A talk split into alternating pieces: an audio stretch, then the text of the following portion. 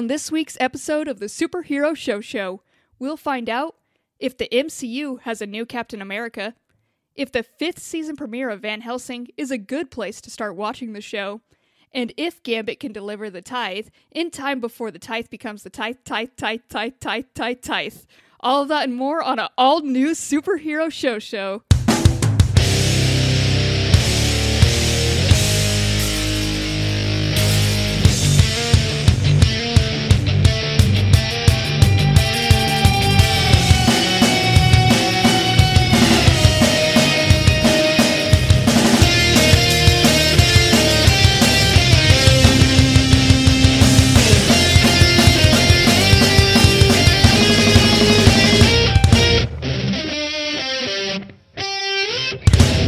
What's up, nerds? Welcome to the Superhero Show Show, the only show on the internet where we review every live action television show based on a comic book or a comic book property. My name is Cassie, and I will be the host for this episode, which means it's my job to lead us through all of this comic book TV, hold your hand, make you feel comfortable, bring you any drinks you could possibly want, whatever you need. I'm here for you.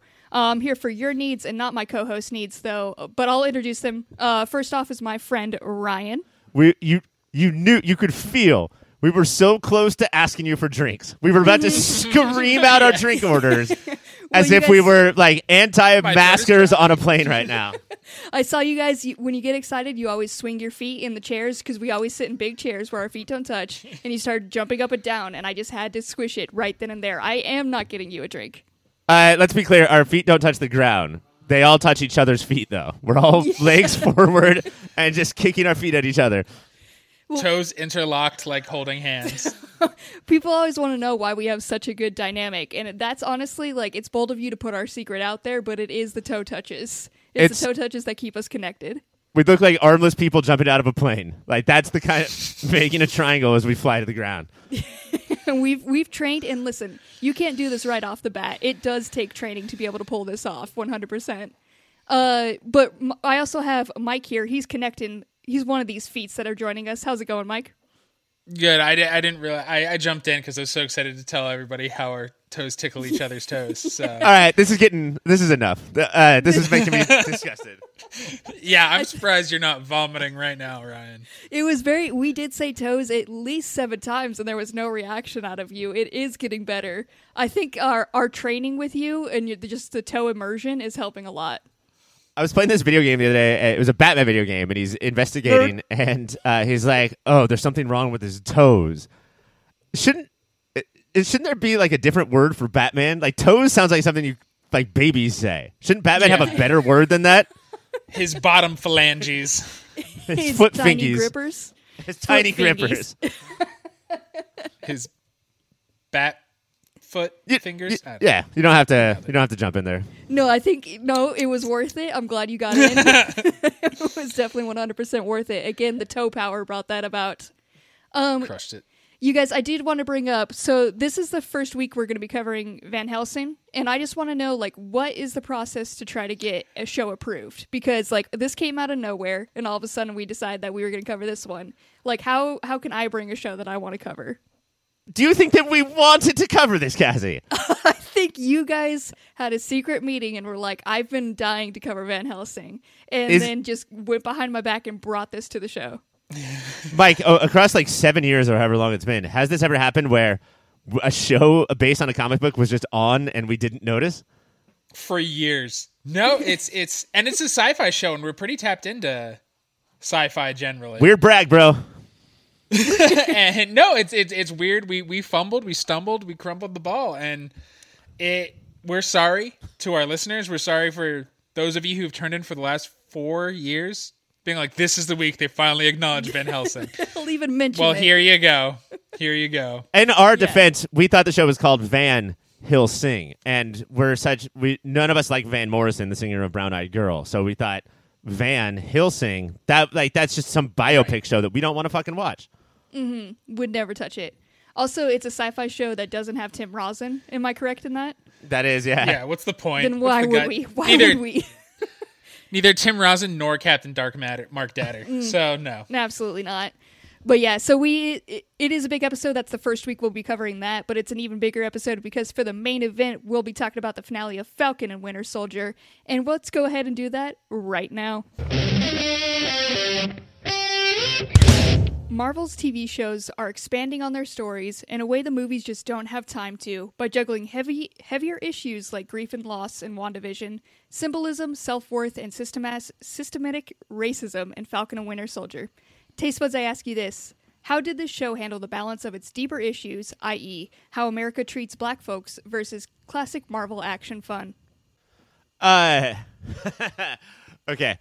Um, I think that I really liked all the stuff with Sam and Isaiah. Mm-hmm. You know, it mm-hmm. was it was broad and it was obvious, but it was it was like it was nice to see them dealing with that, and it's something that we didn't know that we needed until we got it. Where if we if Sam walked away with the shield at the end of Endgame, we would have felt like we were missing something, and Right. this show delivered that.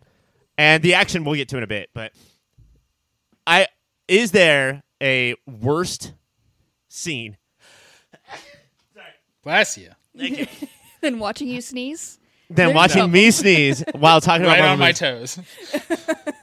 they they turn the cameras on, the news cameras, and Sam delivers a 15 minute message to the country that everyone watches, and it is it I ca it's hard for me to think. I've seen Thor: The Dark World now, and it's hard for me to think of stupider shit in the history of the Marvel universe. That moment is uh I thought it was bold in idea, bad in execution. Mm-hmm. Because with, But was it with- bold an idea? Isn't it super cliche to have all of the live cameras turn on when you make a rousing speech?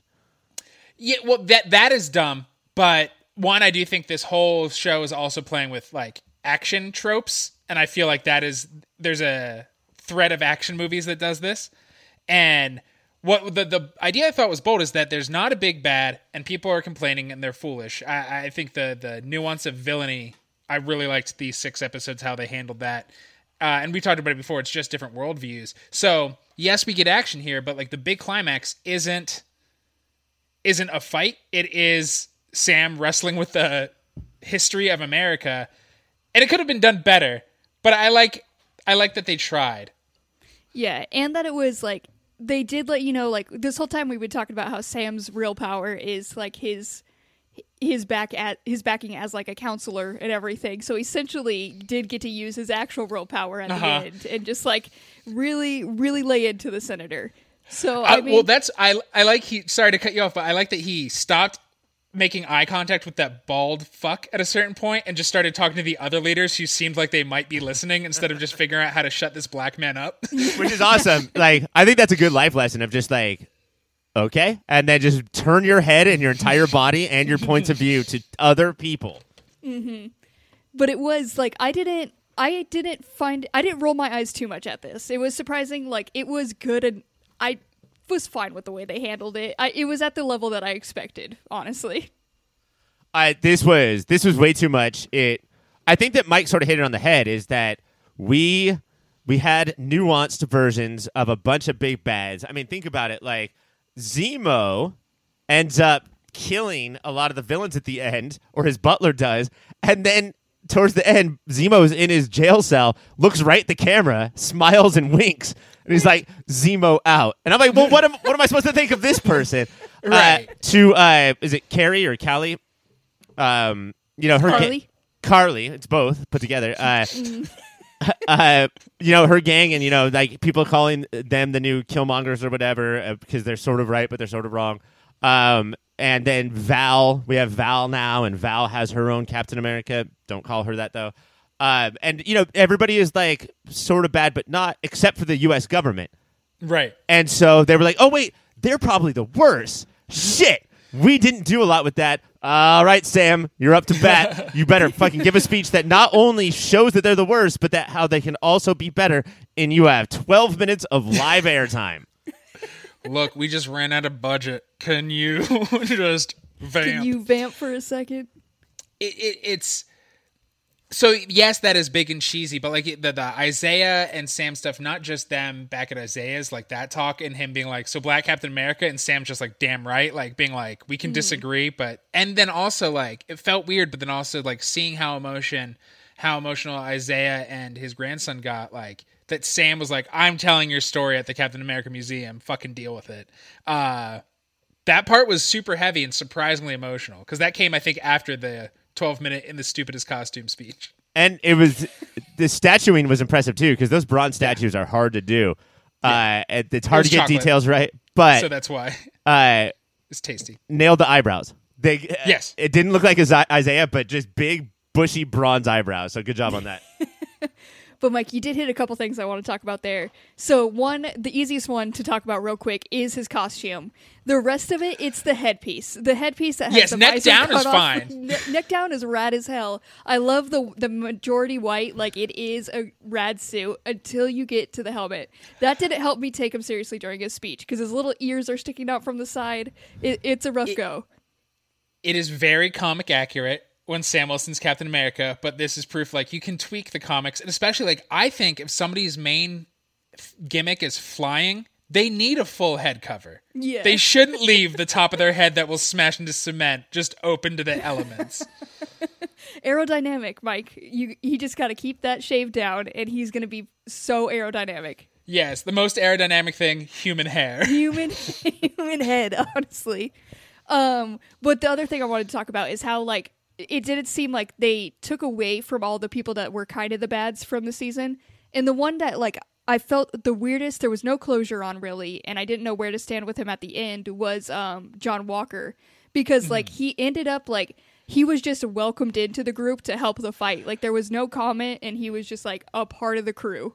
I saw a lot of talk about this on the internet, and the big thing everybody talked about. I don't even remember the exact line, but when it's when it's chaos and it's a battle, then you sort of like every ally you can, right? And you can't you can't pick nits there. You can't be woke there. But after the fight sort of calms down, um, oh, it, uh, Walker quotes Lincoln, and Yeah. Bucky says Lincoln, and he's like, "Yeah, I thought it sounded good," and he was like, "Well, not from you." And they're like, they're chummy, and yeah, it's like a quickie no, thing. No, that's Yeah. what really. and that's what friends do, and that's what people who are on the right side of the law do. Is they quip, and you're not allowed to quip if you are a bad, or you're not allowed to uh, uh, accept quips from villains. You have to like be like, "Fuck you! Why are you talking to me?" Yeah. and it could be like and again the, the, the, they rushed through they had a lot of endings if bucky's stance was like well i was a murderer and i've been welcomed so i'm going to try to do that but sam was like no like if they had time to do that nuance of like one acceptance isn't all acceptance they just didn't well well i the moment with john that i did like was and it was like his the only time he got to arc even though we know he's going to work for val don't call her that and so he's going to go down the dark path again but is do I get the revenge that's all that's been driving me the last few episodes, or do I save this truck full of people who will get smashed to death? Yeah. And I was shocked when he saved the truck. I did was not too. call I that. didn't think I he thought was he was gonna gonna like go kick it. and then and then go to kill like her. launch off to go after Carly, Yeah. like as a little stepping pad. Yeah. Uh-huh. Go kick it like kick the truck, or go kick it like find a couch and smoke some weed. Just kick You know it. what? I'm doing none of this. I'm getting a surge energy drink and I'm gonna sit on a couch. I'm out from both. It was also a weird ending with him where he does, you know, he puts on his um Captain Hydra like little outfit, but he's just so happy to be in an outfit. Like all Yeah. around a really weird moment with him of him just like back in the suit. It's like a kid getting uh, their Marvel costume for Halloween. It's like, yeah, yeah. it- it's a, it's a little wrong, but I still love it. Uh, it's it's one he I this was a good version of the Star Lord. That's a stupid name of like well, it's the same as before but black. Uh, good calling out the comics and like Or the classic John- is uh, Wolverine saying like, "What do you think we should wear? Blue and yellow?" That's Yeah. like from the original X Men movie. and yes, Wolverine. I cannot wait to see you in blue and yellow on the big screen. Uh, but it's John does want acceptance, and it's like he is not a pure villain. He's a dickhead. He does most things wrong, but like it's the the trying, and so he's gonna try his way to leading the Dark Avengers at some point, and then halfway through that movie, whenever it comes out, he's gonna be like, "Wait, are we the baddies?" and I'm pretty pumped for that. And then quip, and then Bucky's gonna be like, "All right, you quipped. We're, we're yeah, come on, come here, buddy." I'm gonna go stare sadly at this old man. Um, I do want to briefly talk about just Sam's. I do feel really cool about his fight moves, like him as Captain America and the combination of flying with the shield. Dope as hell. And the introduction of that, of him like throwing it through the building to fly in, love that every Yeah. time it happened. I think we talked about this after the first episode, of, after the helicopter battle that started off the series. But yeah, I'll bring it up again. Falcon has got Spider-Man esque watchability. Like when he's, Yeah. you know, Spider-Man is the most fun superhero to watch do his thing, and Falcon is close because of the flight, the agility, the and the like the thinking in a second. You know, Spider-Man Yeah. and Falcon both have that thing where like I can whip out this or this, or I can whip out or whip out this or this, and they do a bunch of cool stuff. And the whole time, it's just it's way different than watching like Batman run to an alien laser gun and just fire at the ground. Such, such inventive choreography, man. The, the mm. way they use his like he's going against people with powers. He doesn't. So just the his jetpack and wings aren't to fly away, just to Give push against boost. the ground, Yeah. and so he can push back. Like so many things of that, and then using it as like a launch pad, like he fully shields himself and then pushes up. Like all of it is is good job, choreographers. Was that Yeah. fight choreography better than the choreography at the end where Falcon and Bucky did the exact same dance from the end of Dirty Dancing to celebrate their victory? No, No. nothing's better than that. Of course not. We did also get a good scaffolding scaffolding fight with um Carly and is that John Walker? I think she's fighting at that point. And I Uh-huh. got really excited because it was it ga- it had a little bit of like Daredevil feel just because they had closed space, and I was like, oh, what are they gonna do here? But I just um, I, I love a good comic book show that will always say, "Time out." There's a construction site two blocks away. Let's just run over there and let's do it's our a thing. jungle gym. We get weapons. How fun will that be? Time in. Get some exercise. Um, but speaking of Carly, how do you feel about this wrap up? Like, were you surprised that she did end up dying? I know the whole time she was like, I'm willing to die. So it was like they did start to build it up, but there's every once in a while I'd be like, this is a Disney show. And then they did kill her. And I was like, oh, okay, Disney? it it's it does seem interesting like like sam said the whole show what she wants isn't wrong. Her way of getting it is wrong.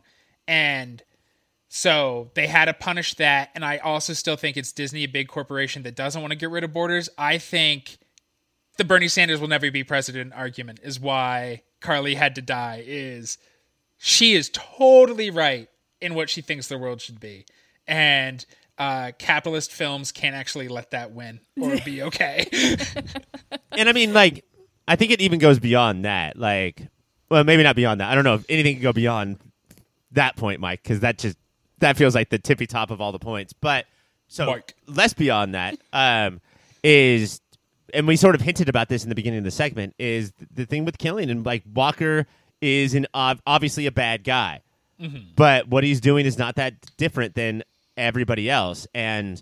I know that there's different situations. Like you know, we're we're made to look at Walker as uh, evil, but like they are wanting us to say that if Bucky or Sam kill, then it is okay. You know, like they're definitely not having us take the time with that.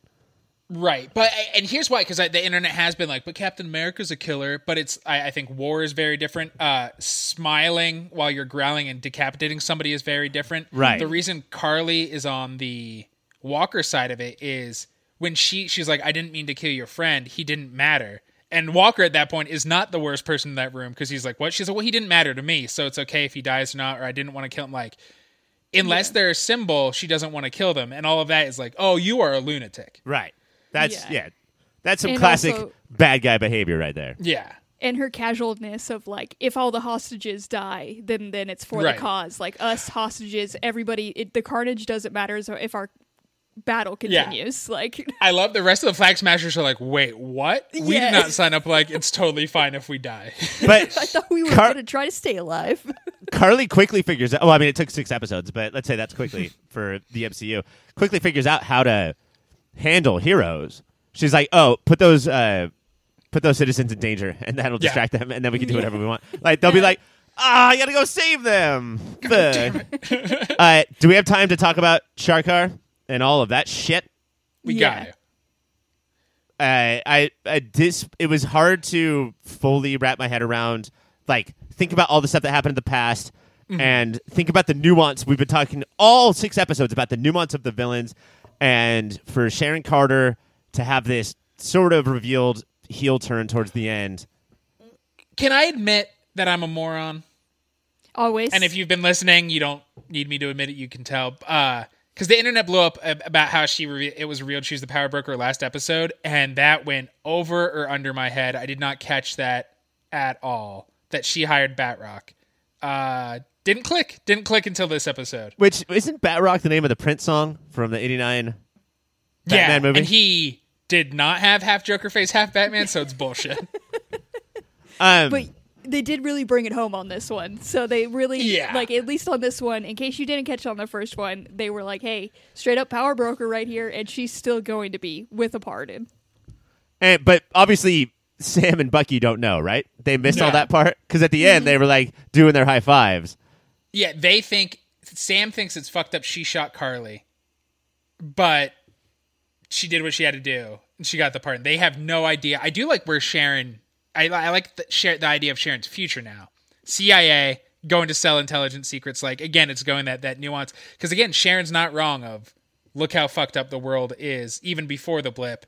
Uh, and it turns out her her like sarcastic everything is bullshit nihilism wasn't the act we thought she'd arc back from. That purely is who she became. You guys all talk about like how Killmonger and Carly and Sharon are right, but like their actions put a lot of innocent lives in danger. And I guess you can make the argument that nobody's innocent, but uh, there will always like a lot of these secrets and lies have to be kept and told, so like innocent people don't die. And Sharon and Carly and Killmonger, they like they their mind works in that I think it's what is it like uh what's the ism where kill the few to save the many?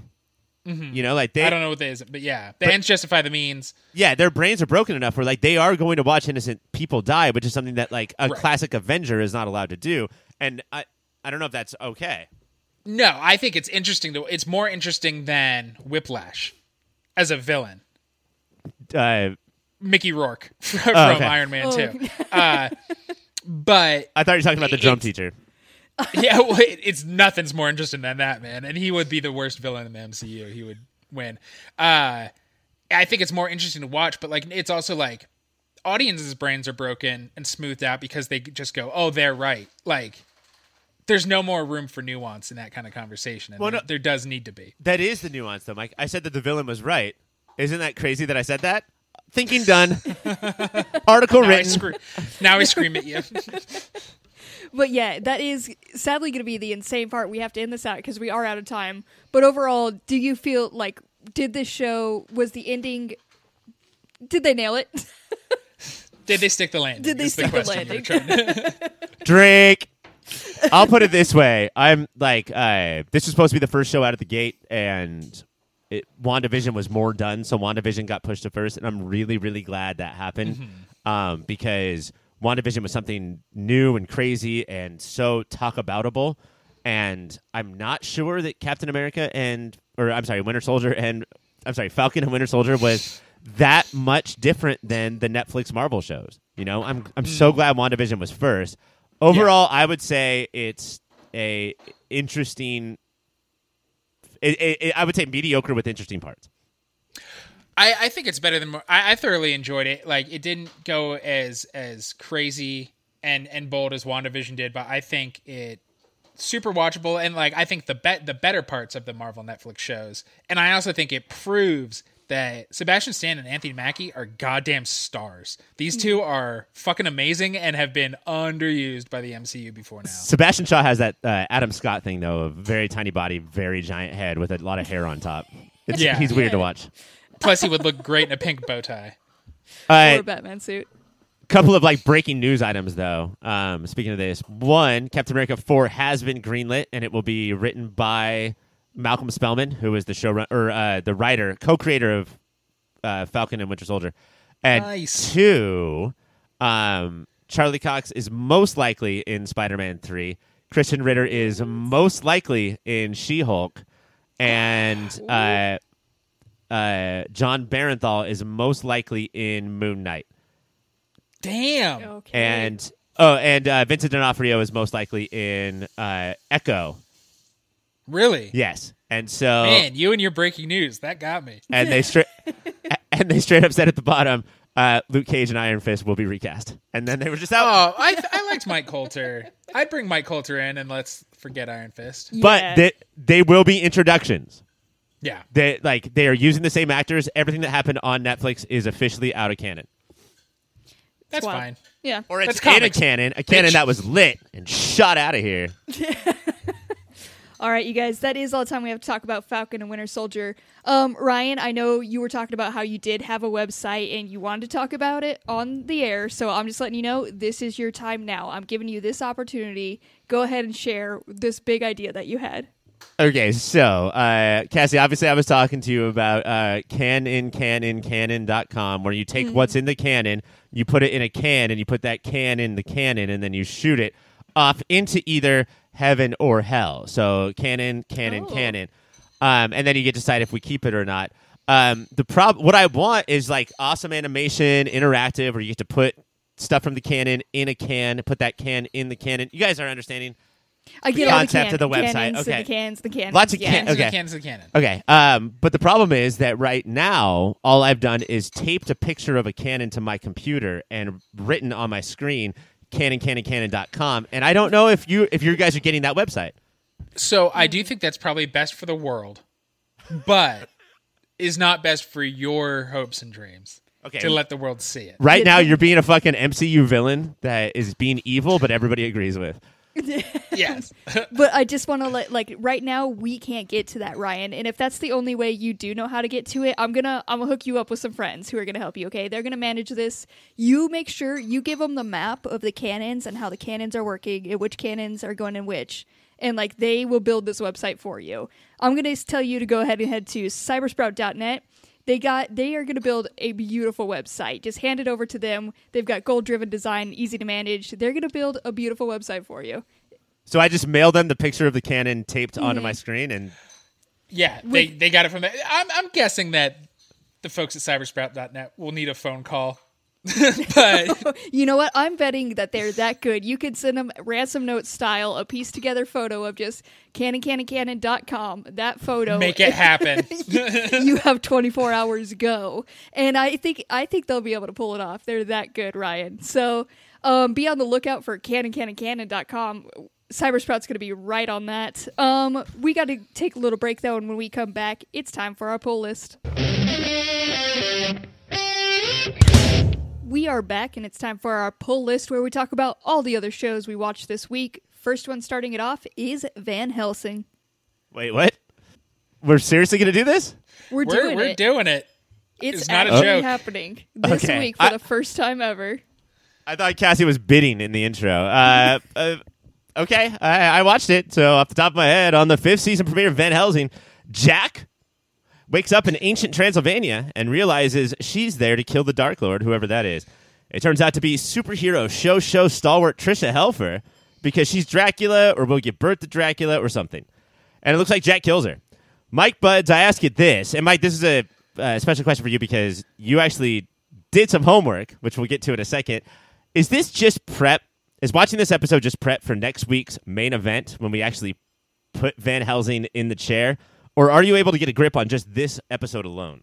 I think it's prep, and at first I thought it was a really bad first episode for us, but it might be good because the we only we get to know Jack, who is the only character from the main cast in this episode, and so everybody she meet we meet everybody she meets because she's in a new environment.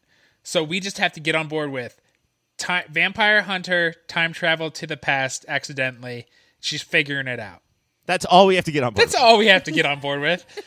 Uh, but I think that's that's harder than be like, okay, there's these 13 characters we have to know the names of and years of backstory and relationships. We just have to follow this girl Jack, assuming Jack Van Helsing, uh, and what she's trying to do. And as a standalone story, I do find that easier to bite into than like this group hates this group, but this group loves this group. Uh, that doesn't say it was a good show just because I started to e- more easily figure it out. Well, yeah. I mean, like, so what we what we can do is we can patch together what we don't know about the story, and then we can just sort of go on like pacing and tone and all the stuff that we would review any sort of TV show about. And we have been spoiled, or yeah, I think that we've been spoiled in that uh, most sci-fi shows, which is crazy to say, but you did allude to this before, have sort of catered to very specifically us. Yeah. and just been as like stupid and funny and knowing Silly. and you know and queer and like all of the things that like uh, and yeah, just they they sort of do all of this stuff, and this one seemed to be a little stoic, a little serious. You can be dumb if you go at the audience and say, "I know I'm dumb," and this show is dumb without ever acknowledging that it's dumb. Right. And, And I, I think this is a common refrain for us, and uh, it's probably more the legends refrain than it is the sci-fi refrain. But like, ba- uh, my my fear is that we're always saying, "Be more like this show that we already like." Right. But we've liked serious shows in the past. We liked seasons of Daredevil. We liked Legion. Uh, so it's not Hill just Street like, Blues. End if it's cartoon. yeah. Homicide Life on the Streets. Uh, these are all comic shows. Saint enjoyed in the Elsewhere. Frasier. Mash. Maud. okay. Uh, so yeah, do you want to talk about the homework I've done? Yes. Uh, luckily for me and our show, my wife's hardest work week came the week we discovered we had to do Van Helsing. So I got to watch a bunch of the first season, which I normally would not have done. But what else am I going to do on a night in the pandemic? And it is look, I'm dumb, right? Like so many of us are. I like vampires, grew up on Buffy and so many things. I like the post apocalypse stories. Uh, I like people not knowing if they can trust each other it has all the ingredients of well yeah that, that was a good face right i love all i like all the ingredients the show has it's just stupid will i watch it if i have the flu probably but it's not bringing anything new or nuanced or that interesting into these elements Well, I, I'm afraid that what it thinks that it's bringing is female lead, and all of the shows that you just listed, like you've been, you've grown up with these like very important female leads. In fact, Mike, I believe that you texted me the other day and said, "Too many female leads. Where are my boys?" and that's normally i get if another dude my age said that you're like sexist but it's just because i'm so woke since i was so young Right. i've never known a man to be a hero Nor to eat that you. many chicken wings. Uh, Does it is it suffering from like so legends like didn't know what it is? So you Mike, you've watched some of the beginning and now this is season Mm-hmm. five, right? Is it still like do you think it'll ever figure out what it needs to be or this is its tone? also, this is the last season. to me it's No. like based on just this one episode of the season it feels like it, it it knows the tone it wants to be and that's a little grimdark like Okay. all right, it is which what we it is. do not like and All right. and but like i guess it, I have to pick interesting things that we did not see from here uh also like vampires their vampire rules here is you can use whatever weapon you want. You just have to hit a little harder than you would with a human, and that's kind of lame. But in in the early season, it's Vanessa, Vanessa we're following, not Jack. I don't know who Jack is. Uh, and her blood, she gets she starts to put herself in positions to get bit because her blood cures vampires and turns them back into human. Uh, So there's been some interesting moments that she's figuring out that that's her superpower is she has to act as bait.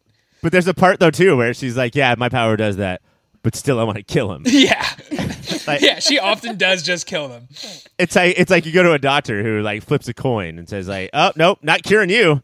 You're gonna get murdered." You seem like you you have an Ed Hardy T-shirt on vampire, so I bet you weren't a good human either. All right, you guys, we're almost out of time, so let's hit moments of the week. Ryan, I'll start with you. Uh, my moment of the week is Tricia Helfer is married to Kim Coates. And if that name is not familiar to you, that makes sense, but the face probably will be. Uh, longtime character actor uh, who, one of the rare character actors who actually has a persona and just brings that into everything he's in. Uh, he was a son of anarchy, uh, but I would say his most famous role was uh, he was a bad guy in The Last Boy Scout. He is the person who uh, Bruce Willis uh, broke his nose, punched him straight in the nose, and then like palm fisted the broken nose, so the uh, nose bone went into the brain and killed him instantly. Teaching Booyah, all the kids that baby. you could do that to your friends. for a generation, for an entire generation, every fucking kid had in their back pocket. If they piss me off one more time, I'm going to break their Kim nose. Coates this motherfucker. I'm gonna fucking jam the nose bone into their brain.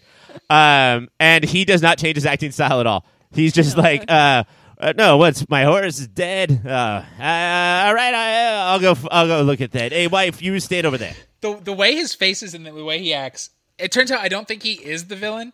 But I just assumed no matter what he was. yeah. like I think he's I think he's supposed to be playing a decent guy, and he just is like a piece of shit. Yeah, he can't not be. He's like everybody's little brother. Mike, what about you? Moment of the week?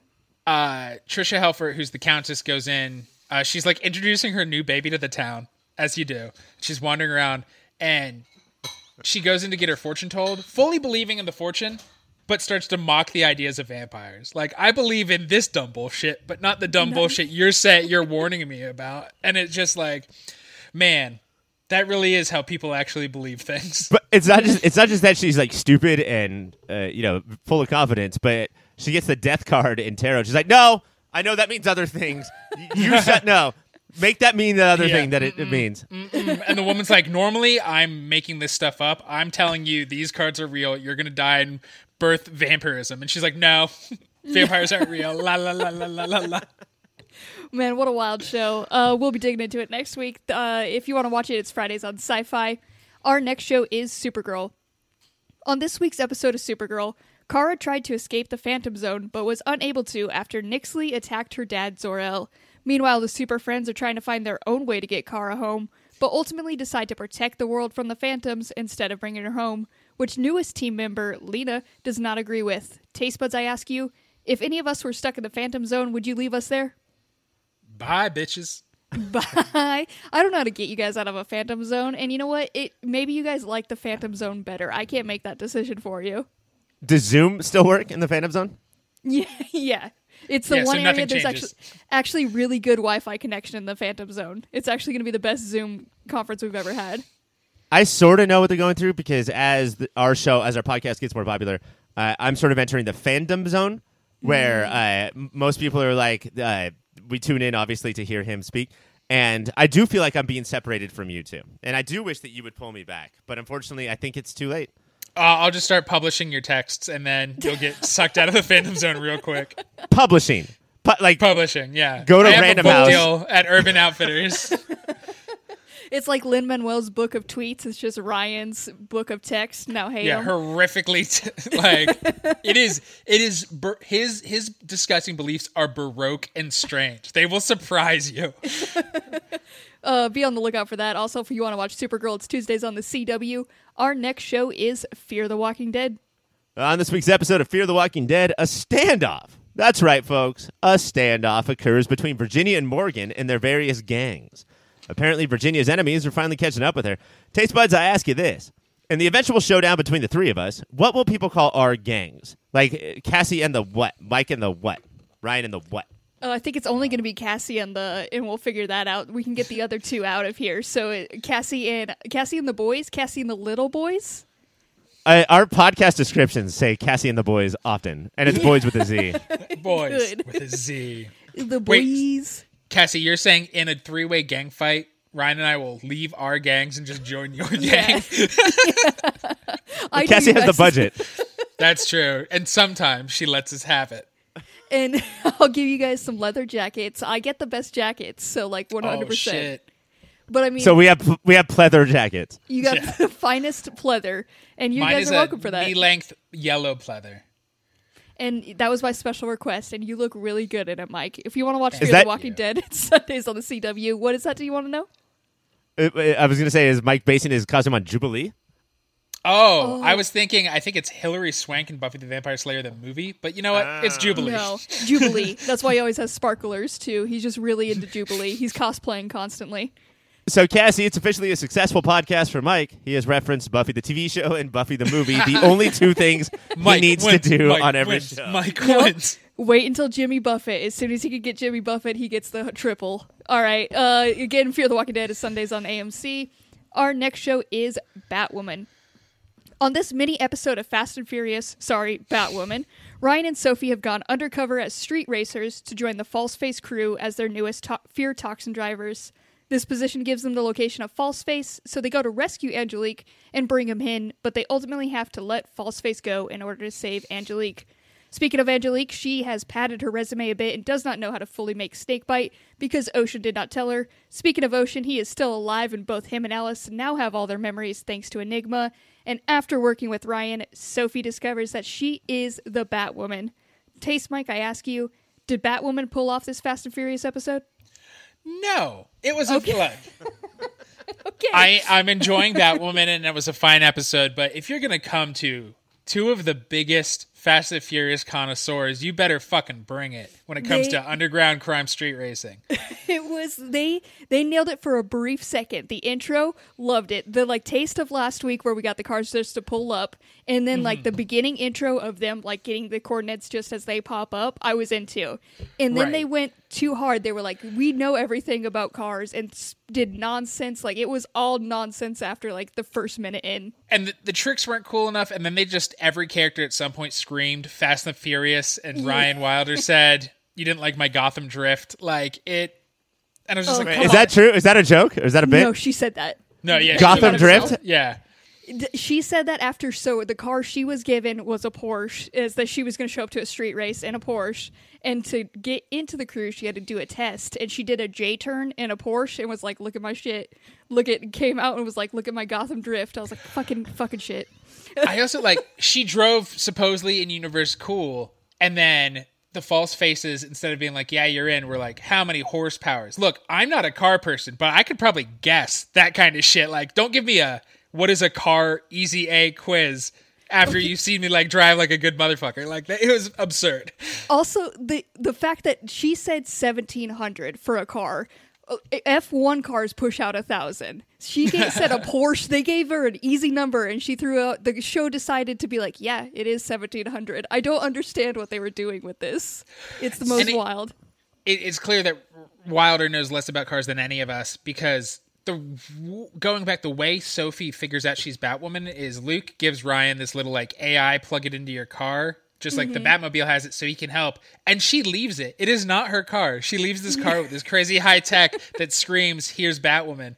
Uh I guess that's proving that she's new as a superhero and she's also not good at covering her tracks but it there's a lot of dumb mistakes. Yeah, it was like it seemed like a cool idea that they were trying something new, but it was definitely wasn't their strongest episode. I do feel like they're helping. I do like what they're doing with Alice now of her getting her memories back with Ocean. She felt a little lost. I'm thinking. I think they're trying to fix her. what what I'm getting more into is and other like good shows do this, just our shows never have done this is here's this world these people might meet but they're mostly just on their own journeys and i think this finally solidified that i like alice and ocean doing their own thing mm-hmm. it's just in the same town that ryan also happens to live in like but I, I like Al- Alice is like this weird anti-hero thing now, and she is the most important part of the show. So I don't want to lose her because Kate's gone. But yeah, mm-hmm. I, I'm starting to get into what the show's doing.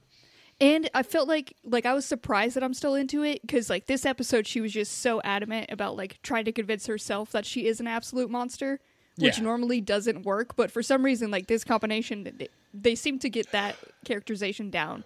Well, the point is, she thinks she is. She wants to be because that's easier than being human and dealing with things. And then you throw in supervillain, Eternal Sunshine of the Spotless Mind, like, and now it's like, oh no, maybe I shouldn't forget everything that helps make me who I am. Like, yeah. Did it seem weird? I know we don't know a lot about Enigma, but it felt weird that she was the one trying to keep Alice grounded. Like, was it just fear out of what Alice could become if she didn't like get grounded? it's still she took the Hippocratic oath. She still is a good she psychiatrist. still she still has a job to do. Um, how are you feeling about now Sophie gonna know that Ryan is Batwoman? That's yeah, yeah. I mean, with this kind of thing, it's like how long can you draw it out? And it's Ryan. She knows Ryan from her past as a like felon, but more and more she's running into Ryan doing heroic things, and so it would like she deals with Batwoman and Ryan Wilder in almost every episode now. So it would be getting more and more ludicrous for Sophie to not to start to put it together. Yeah. Well, getting ludicrous would make sense for a Fast and the Furious episode. There's the oh! boy. There he is. He came in so strong for that one comment. Ryan, I'm glad you came in for that one. I did uh, want to uh, point out though that like we were complaining about Van Helsing and how it doesn't know that it's stupid, and this feels like this feels like our comeback. What you guys are talking about is that you guys sort of go to Batwoman for like the serious character moments and like the the development and then they did all this stupid shit. You know, they use the term Gotham Drift, and then so it's not that we always want the stupid because you guys are proof that when you sometimes if you try to do the stupid and it's not working, it's just stupid. Right. Yeah. This is the one we come to for their bigger overall message and not and not their drifts. I don't care about her drifts apparently, which is a wild thing I never thought I would say, but here I am. Yeah, Uh, you're growing so much as a TV watcher. It's crazy. it's insane. Uh Mike, do you got a moment of the week though? Yeah, I thought it was cute. So so Sophie is working with Ryan to to get to the underground, not Batwoman. And so she's like, "Well, I'm going to bring in a guy who's going to help us." And it's Luke. And there was a cute moment of Luke and Ryan pretending to not know each other, but they both did so big and broad and bad acting. They're like, "Oh, and uh, your name was Ryan." Was it like they, they both did the same things? And Sophie's like, "You guys are being fucking weird. We have a plan to make." I liked that scene. Yeah, it was actually a good scene, and them just trying to like casually make fun of each other, but like Uh-huh. make it where like they still couldn't know each other. It actually that was good. Uh, my moment of the week was uh, when we saw Sophie calling Ryan, and her contact name in her phone is Crophie, just like that. Yeah, pretty good. yeah, that pretty good cute. contact name. Um, Batwoman is on Sundays on the CW. Our next show is Black Lightning. On this week's episode of Black Lightning, the FBI pays Jefferson a visit. If an F, if an FBI, not the Federal Bureau of Investigation, but an FBI showed up at your house, what would those initials stand for? Frank Buford Incorporated. When it's time to figure out what initials mean, it's you always jump on the first letter, like Yeah. figure out what the first letter is, and then the rest will figure it out. And we got Frank Buford Incorporated. Incorporated. Incorporated. And I th- mine would be Fiery Butthole Incorporated. And I don't know what the two of our companies do or what they're selling, like what Cutco thing they're trying to pass on to us. But they're both plumbers. It sounds like that's my guess. I just I don't know if they're Plumbers.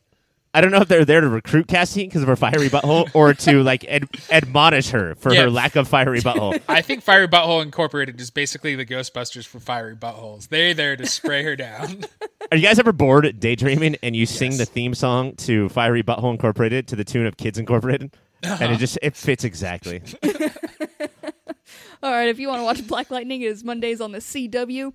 Our last show of the week is Invincible. This week on Invincible, Mark and Amber join William as he visits his fella up at university, and Mark thinks maybe it's time to hang up the superheroing.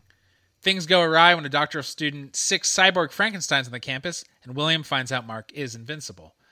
Meanwhile, Eve figures out what she wants to do to help the world, and Debbie confronts Nolan. Taste buds ask you this: How's the show doing at building out the supporting cast?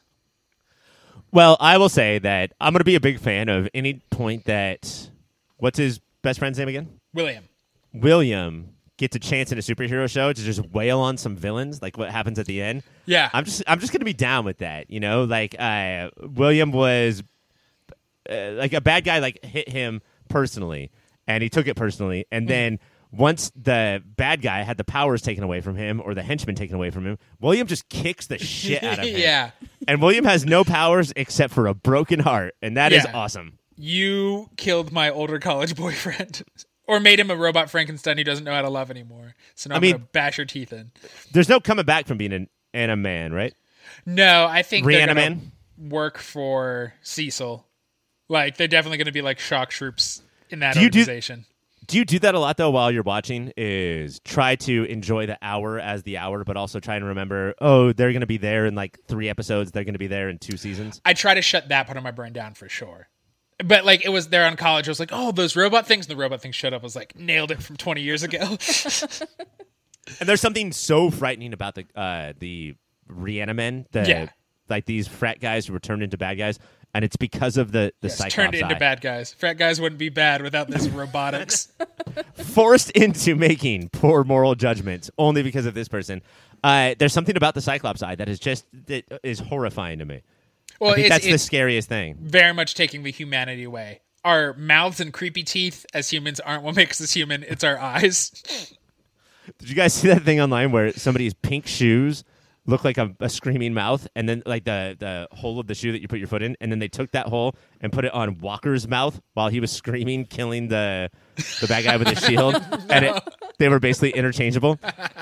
Doesn't matter, Mike. Doesn't matter. Um, I want to talk again, yet again, about the amount of fucking plot in this show. Mm-hmm. And at this point, I really do think it is a fault, and it's getting worse. And it's the more the the more exciting that the show tries to make it, the more boring it's getting. Right? I I was stoked. I was like, "Oh, it's it's you, you specifically Ryan, but most of us love the Peter Parker moments more than the Invincible moments. And it's like, oh, he's just going to college and hanging out. This is great, and sure he'll get an adventure. But then there's still so many B and C and D plots we like rushed back to. I was like, I honestly would like to see his tour with Amber more than Right. Debbie V Nolan right now. And there's, I mean, there's so many cute things where like he does some quick superhero thing, but then also knows that in this next cute moment he can't do a superhero thing, Right. You know, and it is sort of why like Peter Parker is my favorite character. But we go back to Atom Eve Uh huh. doing all of her work, and the the scene with Atom Eve leaving her parents. That's pretty, uh, you know, Mm-hmm. Like great. I thought that I was thought- dramatic. But then she's doing all this like uh, work to help people, and it's so forced in. And what it reminded me is that it's like a, a network show where everybody under contract has to be has to appear in every episode. Right. That's Which not is- the case here. They're animated characters. You could just cut Atom Eve for this episode and then have a big one with her later. As Mm. and most was like of her a scenes Gambit were episode. montagey. So it's Right. not like Gillian Jacobs is getting that sweet episode in. Like Exactly. I, and especially I think I think it could use its own episode because I find it especially we see how powerful she is that she literally can create things and like she's building forests and irrigating like around the world like she's right she was doing a disservice by stopping bank robbers she is helping the world way more now That is true, but do you think about the fact that like it will mess up the markets of all of these countries that she's in? No I don't give a shit these poor farmers are getting helped out No, but it, it, like it will uh, like maybe it won't be covered in the show, but it will happen. Like if all of a sudden everyone just has all of their farms growing like crazy, it will destroy the economy of every country that she's in. then let's rebuild fuck economies man Okay. Okay. You really want Bernie Sanders to be president, don't you? Um, Uh, Was speaking of Peter Parker, though, real quick. Sorry, sorry, real quick. Uh, I want to talk about Amber screaming at Mark when the Reanimen come up. Mark disappears, and we all know. Let's be honest. We know he's invincible. He came in actually to save the day, but Amber doesn't know that, and breaks up with him for being a little bitch who didn't stand by her side. I kept thinking that. Amber, you should have also ran away. But is this is this okay for Amber to like be this mad? Does she want a manly man? It's not that she. This is my moment of the week, and it's because it's calling out the classic Clark Kent Peter Parker trope, where some people are like, "It's weird that they weren't there," but she's like, "You pussy, your friends and me were you just sprinted away. You did. I think it's if he tried to grab her hand and say we got to run, that would be different. Is that it looks like Mark was only out for Mark. Right. Ah. so if uh, I'm going to take both of us around the corner, and then I'm going to figure out how to become invincible. Right. But instead, he just left them all there. Right. I, I it- guess. I think it highlights the problem with split decision decision making, like, and being able to say that, or what I'm trying to say. Uh, and, and yeah, he didn't do the best thing. That he was like, "Well, suit on, do that," but like, at this point, like, what's what is the big problem other than Daddy will get mad if Amber knows? I think you're right. I think that like going back to our main event, it is showing how different he is than Falcon with exponentially more powers than Falcon. His lack of split decision, split Right. split second decision making, There, uh, that's the an incredibly hard term to say, um, is kind of what's fucking him. But I also think that uh, he's learning this sort of superhero trope of you either tell Amber that you're invincible, which is a bad idea, or you let her walk away because this is just going to keep coming up, dude. Right. I, I promise you, if you're Mark Grayson or Peter Parker or whoever, bad guys will find you. Yeah, they'll try to date your aunt. It's what they do. without a doubt, every single time. Uh, so that actually ended up being uh, Mike's moment of the week. Ryan, do you got one? Yeah, we sort of covered it, but uh, shit, I forgot his name again. William uh, figures out, and uh, Invincible's at that pace where like one or two characters per week are going to figure out who Mark Grayson is, uh, or who Invincible is rather. But um, he figures it out, and they handle it like really on the down low. Like William, every once in a while, just be like, "Are you serious? Are you serious?" Uh, but then knowing that he has Invincible in his background, you know, or like behind him, knowing that uh, Invincible has sort of made everything safe. He just goes off and says, "All right, I get to wail on fucking," and it's not just wailing on the bad guy; it's wailing on Ezra Miller. And for some reason, that made it seem even better to me. Would you pay good money to watch real life Andrew Rannells beat up real life Ezra Miller? Of course not, Mike. Of course, I would not do that. We'll see when we publish your text what you really think. Uh, if you want to watch Invincible, it's Fridays on Amazon Prime. That was it for our pull list. Coming up next, it's time for some X-Tas. Welcome to X-Tasmania, bitch, a mini show within a show where we take an in depth, episode by episode look at Fox's seminal and underrated early morning soap opera from the mid 90s X Men the Animated Series. This week, it's a Gambit focused episode, much to the chagrin of all of us here. We learned that Gambit was a member of the Thieves Guild, who have an ancient rivalry with the Guild of Assassins that involves tithing every 10 years to an external who will give them powers or kill them depending on their tithe. He's lured to back to Louisiana when the assassins kidnap his brother, but it's all a ruse so their leader Belladonna can force Gambit to marry her. Wolverine, Rogue, and Jean come to help in time, all of that and more. You guys, when it started again this previously on, gave us so much when it was just a constant flow of Gambit. How much Card, him card, card, card. Just him card, saying his card. name eight in eight different scenes, and yeah, just carding it up. him assaulting women, saying his name, and throwing cards. Like it was all it was. And I just like I always look forward to Xtaz and like to have that as the intro, I almost threw my phone that I was watching it on. I was like, not today. I can't. I mean, at this point, we have, we've got like a couple successful Wolverine outings, and so this is the worst case scenario for us, right? Like we shit on Wolverine probably the most, but we would rather have the previously on full of Wolverine clips than this motherfucking card Right. doing all of this shit. And I can't say coming out of the other end, I'm like, no, you know what?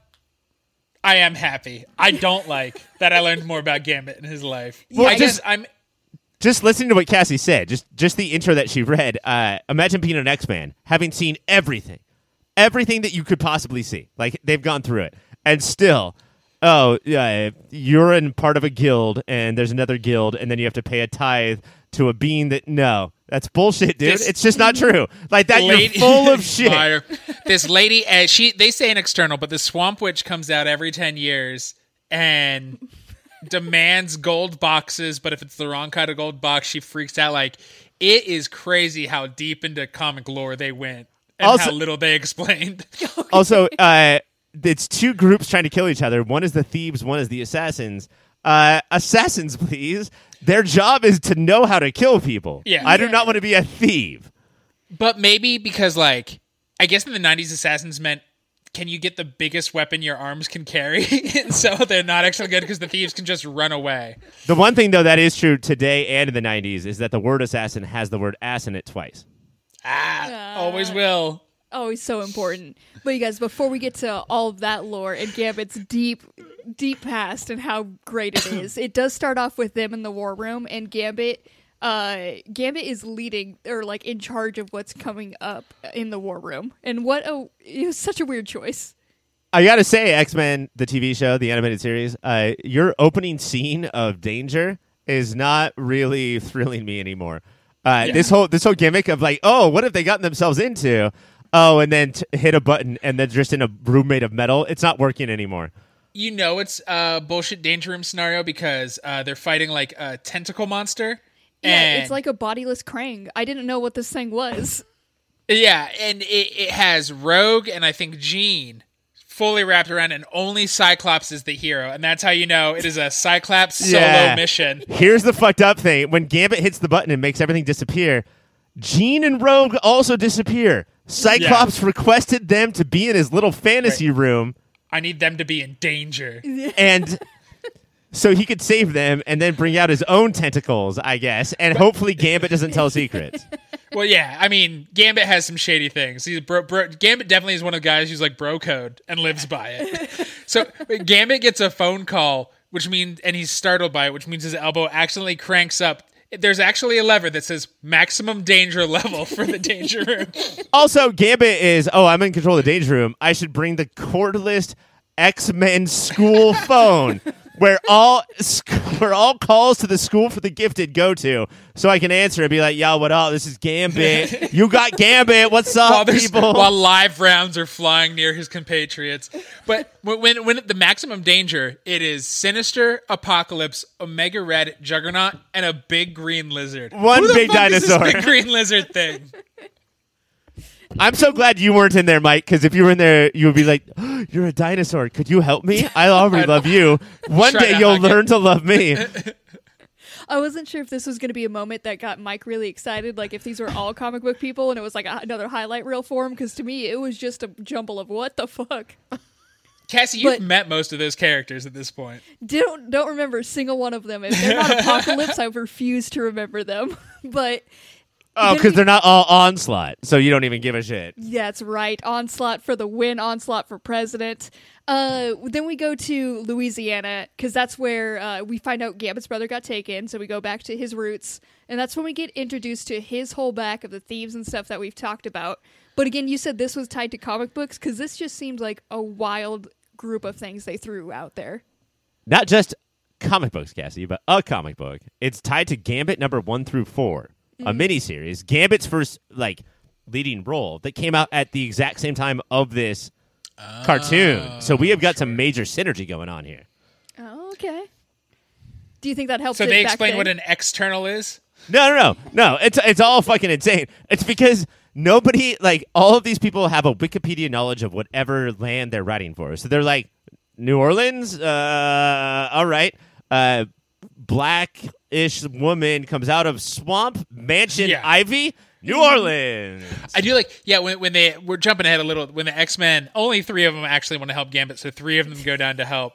And they're walking through a mansion. They're like, "This is a piece of shit." No wonder Gambit's so weird. But it's just like a dustier version of their mansion. But they're Yeah. so throw so much shade. I, I mean, like, yeah, you're t- you're talking about how stupid they are, Mike. But at least they're not so stupid that they would all three stand in the same square at the same time of the same square of the floor. So let's be careful before we call them not smart. But we do have so once the X Men show up, um, that's when we also find that like this whole plan to get Gambit down there is because they want an exchange. We don't know why at this point, but just like Gambit in exchange for the proper tithe that the external requires, and that if they don't, his brother will die if they don't get this tithe to the external. And then once the X Men show up, I think, and they fall in the pit. At this time, I think we also find out that that's when Gambit is there because uh, his old flame wants to marry him, which is wild for somebody to still be hung up on this boy.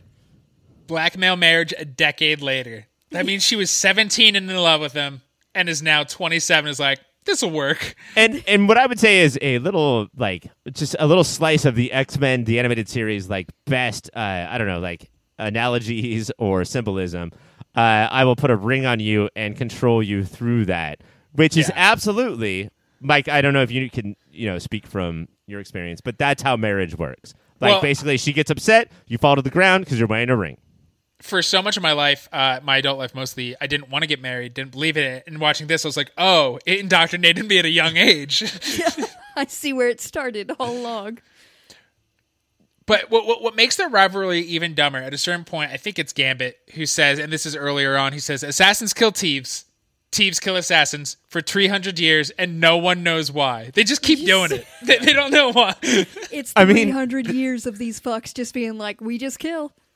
that could sound like a a cheat on lore, you know, and, and telling us like explaining things, or b a treatise on all foreign policy, yeah. like real life how countries treat other kind. I don't know. Go go as soldiers there. it's what we do.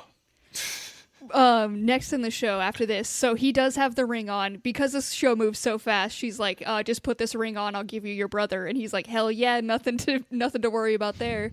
And then um, at this point, they're married. She controls him. It takes all of his powers. And then we get the X Men showing up and battling him. And Rogue is so insulted that there is this other woman, which Yeah. is insane. it, it, it does seem like there was an episode we missed or a few that they they're actually together now, Mm-hmm. and she's upset thinking that maybe a decade ago he had a flame. Like, So, uh, we missed an episode, or that this show is written by twelve dudes who are constantly rejected and putting their hopes and dreams into their TV show. it, it could be one of those two things. when when we get to the assassin mansion, and I know we're jumping around, but one assassin has the biggest fuck off gun from the '90s, and the other has a shovel.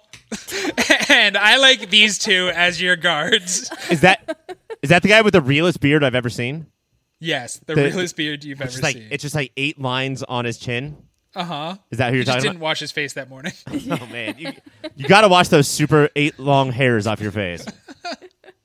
But yeah, and and Rogue fully thinks he's in love. oh yeah, True. Like she's just like he- he's wincing every time he disagrees with her, but he's probably in love. Yeah, it's you. That's again how you can tell it was written by men. Like she instantly super insulted and is like, "I guess he did leave me for whoever this is. He's fallen in love in 10, 10 minutes." but didn't leave her. Like they they were never official. It's just that Right. Rogue is clearly every time that she says, "Gambit, get the fuck away from me, dude. You stink and you're handsy, and I want to be away from you." Uh, that means that she was actually in love. Of Yeah. course. And then at this point, we do get the external uh, appearing, which is when we also find there is, of course, a fake tithe. They did went through all of this. He's married for a fake tithe, which is just Yeah. a gold box, a, f- a improper gold box or fake gold. We don't know. Which We guys? learned- I'm gonna be honest. I was confused for a solid like seven minutes because they kept saying you didn't check that box, and I kept thinking like a checklist or something. Like Yeah, they there, didn't there's a lot of forms to tithing, Yeah. and they forgot to check that box. There was one form from the tithe form packet that they didn't check, and they kept saying it, and I didn't know what they were talking about. Which this means that Belladonna's plan is your brother gets to live. Oh no, he does not. You'll still be married to me, even though I killed all of your family at this point. Like it's it's a bad plan. Uh, and we have learned the, the externals are pretty finicky because uh, in the flashback, the last head of the Thieves Guild was two seconds late to tithing, mm-hmm. and she killed him. Two seconds. Two seconds, and then also in this one, it didn't even follow that because, like, what are they? The assassins like brought The theirs. assassins were way late. They were super late, and she was like, "But it's real, so I'll let it pass." I was like, "There is no set rules here. How are It's- they going to that's know?" a bad boss. Is whoever fucks up worse, I'll only be mad at them. Take your powers and curse you. It's. I think um, it's I, I think it's hard to read this episode in any other way than the dangers of strong women. Like that that strong women will ultimately destroy you whether it doesn't matter how hard you try. what, what what I love is Jean is like all of this is bullshit and just shows the external what happened, and the external's like, oh wait. You all try to fuck with my weird convoluted plan? But but that's always what we're hoping for in TV show is for two people to sit down and say like actually here's what happened though. But we don't have time for that. So Jean Grey's like uh mind blast. did that did that work? And then falls asleep because that's if Jean uses his power, she's, gonna, gonna- pass out. she gets so sleepy. But it is crazy because like this external was crazy powerful. So like it was wild to introduce this being so powerful that none of them could do anything Yeah. against. And then Jean was just like, "Here's here's the tea," and she was like, "Okay, now we're cool." Like that's how you defeat. The only way to defeat this person is drama. I looked up external online and I think that it's for the for the show only. But there was this Really? weird there's the weird asterisk on the character that's sort of like mutant plus. So Oh. and I think the plus means closer to God than, you know, like Right. how Apocalypse is a little bit more than just a kid born with Mm-hmm. different DNA. I think that external has something crazy about her that makes her scarier. Um, Sure. Why not? At this point, It's a Why vagina. Ryan. vagina. Powerful women. Strong women, gross. I, did, did you guys? I think there's some foreshadowing. Is because Cyclops is still mad, and I get it. Be mad at Gambit. Uh, that Gambit never told him about his past life, and Jean looks at him very sadly and says, "I think we all have parts of our past lives we don't want our friends to know." And I think that means maybe we're getting a Jean episode soon, or that means she gave Gambit a handy in the swamp and doesn't want to tell him about it. and that's double swamp because down there swampy. Terrible. At the end, though, before Ryan, is it about swamp? Is it about a swamp ass or anything like that? You're on thin ice about, right now, buddy. it's about my swampy gooch. But so yeah, you should continue. okay, so this ends. Uh, we get Gambit declaring he's an X Men, turning away from their dumb ways in Louisiana, and then uh, we do get a Savage Land check in before this ends, and we, then we get whatever we get next with this mutant fight is going to be fantastic. Whenever we get to stay in the Savage Land. I Yeah. do think that uh, in any standalone episode, like so, this was a Gambit episode. I think that it's required to say at the end, "But I'm an X Man." You know, like I, I do think that that like you that that those are the rules. Is that you have to realize Right. that screw my past, screw my future. You know what? Screw my present. I'm an X Man. damn it. Uh, this Savage Land scene was not as glorious as last week's, where they sw- they swung on a bridge, hit a mountain, jumped down five feet, and then walked away without saying a word. Uh, this one was fine. It was fine. Yeah. It, it so uh, we did get to see Professor X do the slowest clothesline. He very Yeah. slowly like shoved the tree into somebody's neck until they fell, It- and he used hornets as a weapon. yeah, the Yeah, I power mean- of hornets.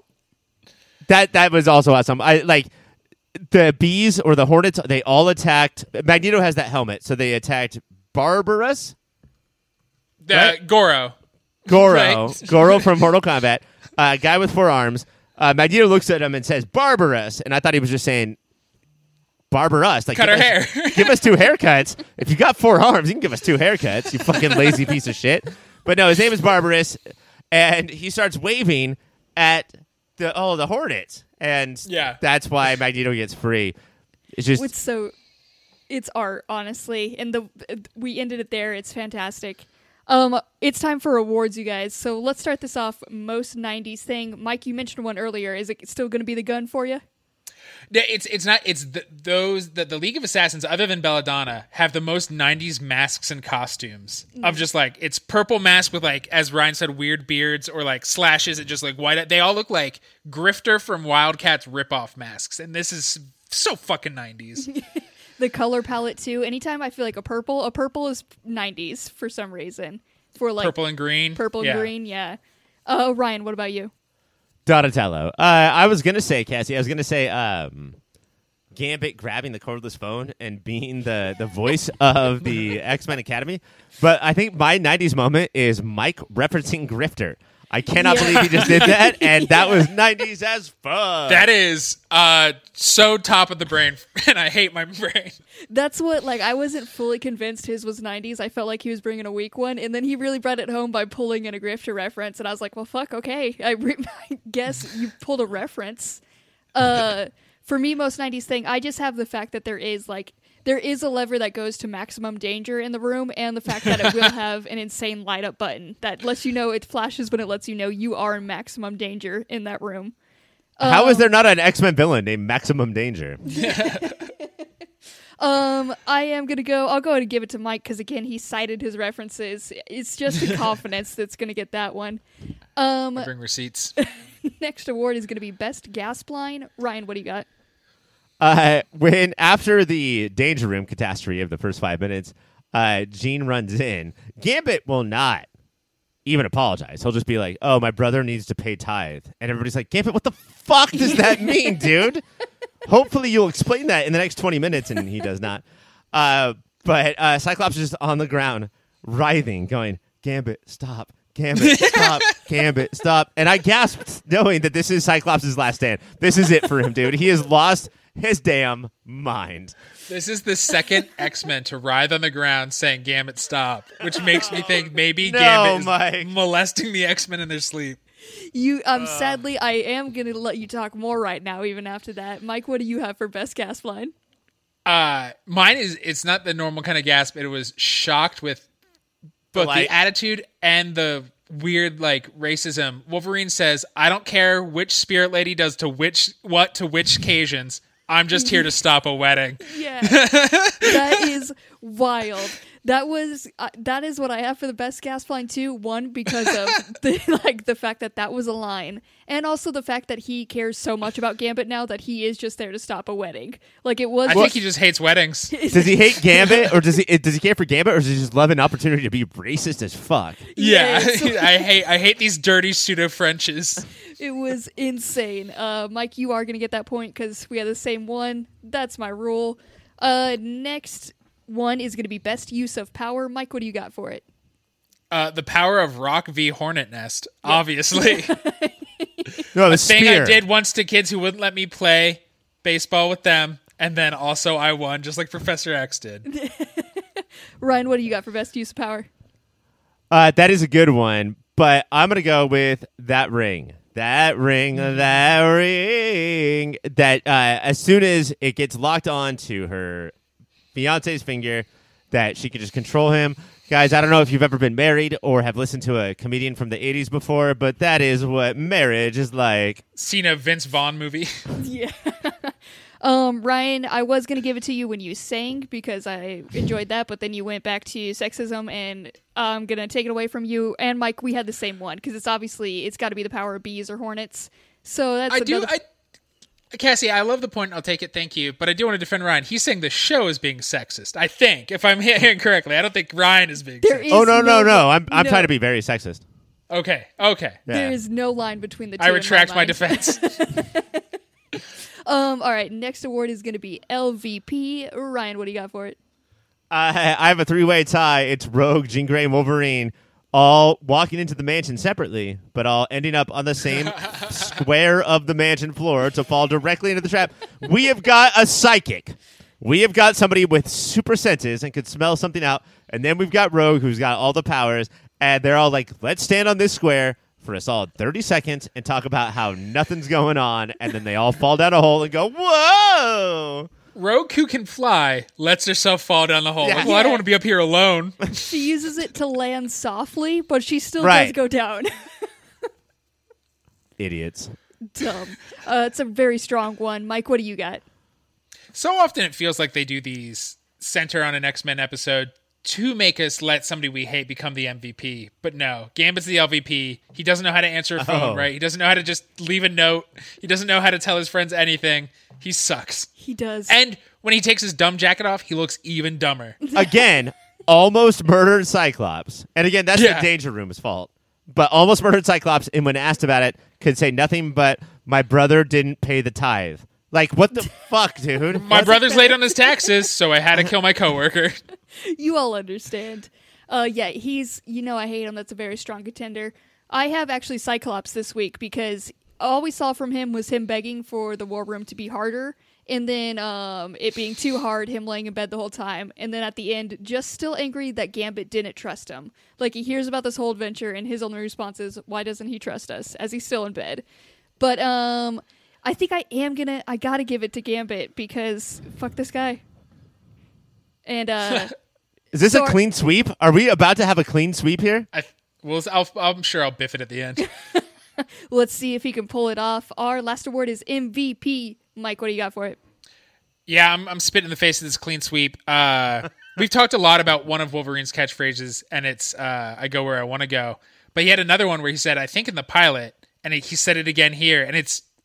I think as a kid, why I loved Wolverine, it was one of the things I loved to say. Uh, I thought it was so cool, even though it's stupid and saying you're not in control. But it's the sometimes the claws slip. While two of the claws are on the outside of the guy's face, and one is going to go through his brain. Look, I'm giving it to Wolverine for that intimidation alone. Uh, is this the same Wolverine from this episode where somebody says, What do you want? And he says, Some answers, bushmouth. yeah. It's same. It's the same Wolverine. It's the same, Same- Wolverine, Okay. Bushmouth. Same Wolverine. Um, that is a bad choice, Mike. Let's see what Ryan. Ryan, what do you got for MVP? Uh, my MVP is a nameless soldier who never gets MVP. The nameless soldier, but Jean Grey says gives this whole like speech about how I cannot stop you from hating each other, but I can make it last longer, which is not the goal. And then takes their guns away and floats them all to the middle, and then one guy with one power, one undisclosed power, just goes boop, and it pops her little bubble, and the guns fly to the ground immediately, and then everyone runs over and picks up their guns, and that guy who was not intimidated by Jean Grey, but just uses power of boop, is the MVP of the episode.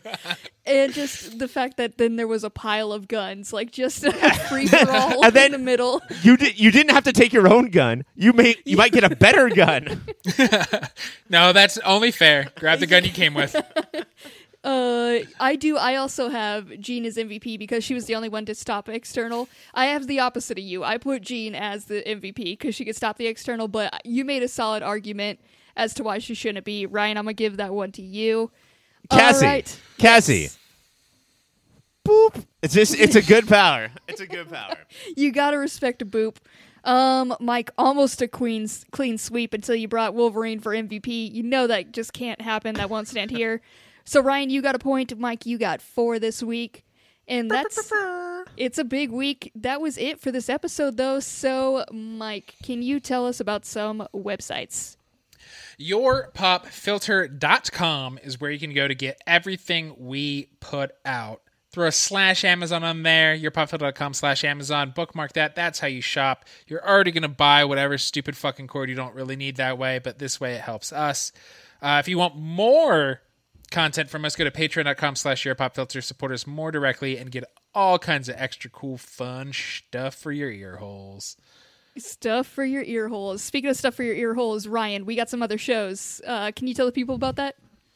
Of course. Please go to whatever your podcatcher is and download, subscribe, rate, and review Movie of the Year, where me and Mike and our good friend Greg are trying to figure out what is the single greatest movie of any given year. And then, of course, the Unnatural 20s, where Cassie and two of her non Mike and Ryans try to roll the dice through their 20s and have lots of wacky adventures. Cassie, wacky level of the last episode on a scale of 1 to 10, what would you say it was? Oh, too wacky. If I would put the the lever would be at maximum danger wacky. One hundred Oh percent. shit. Okay, so this is the kind of podcast where Gambit's on the phone and he accidentally makes it too wacky. That's movie of the year and Unnatural Twenties only on everything. That's it. Uh, Mike, we also got social media. Tell us about it. At your pop filter on Instagram, on Twitter. You know how those work. Hit us up on those. Just hit us up. If you don't use social media, we also got an email. It's contact your pop filter. Uh, go ahead and share any opinions on the shows that we're watching. If you think I gave the awards, if Mike should have had a clean sweep this week, let us know. It's wrong, but you can email it. Again, that's If you think Ryan should have had a clean sweep and was robbed of four awards, no. yeah, you can go ahead and write Biffed in. it. And My if, you, word of the week.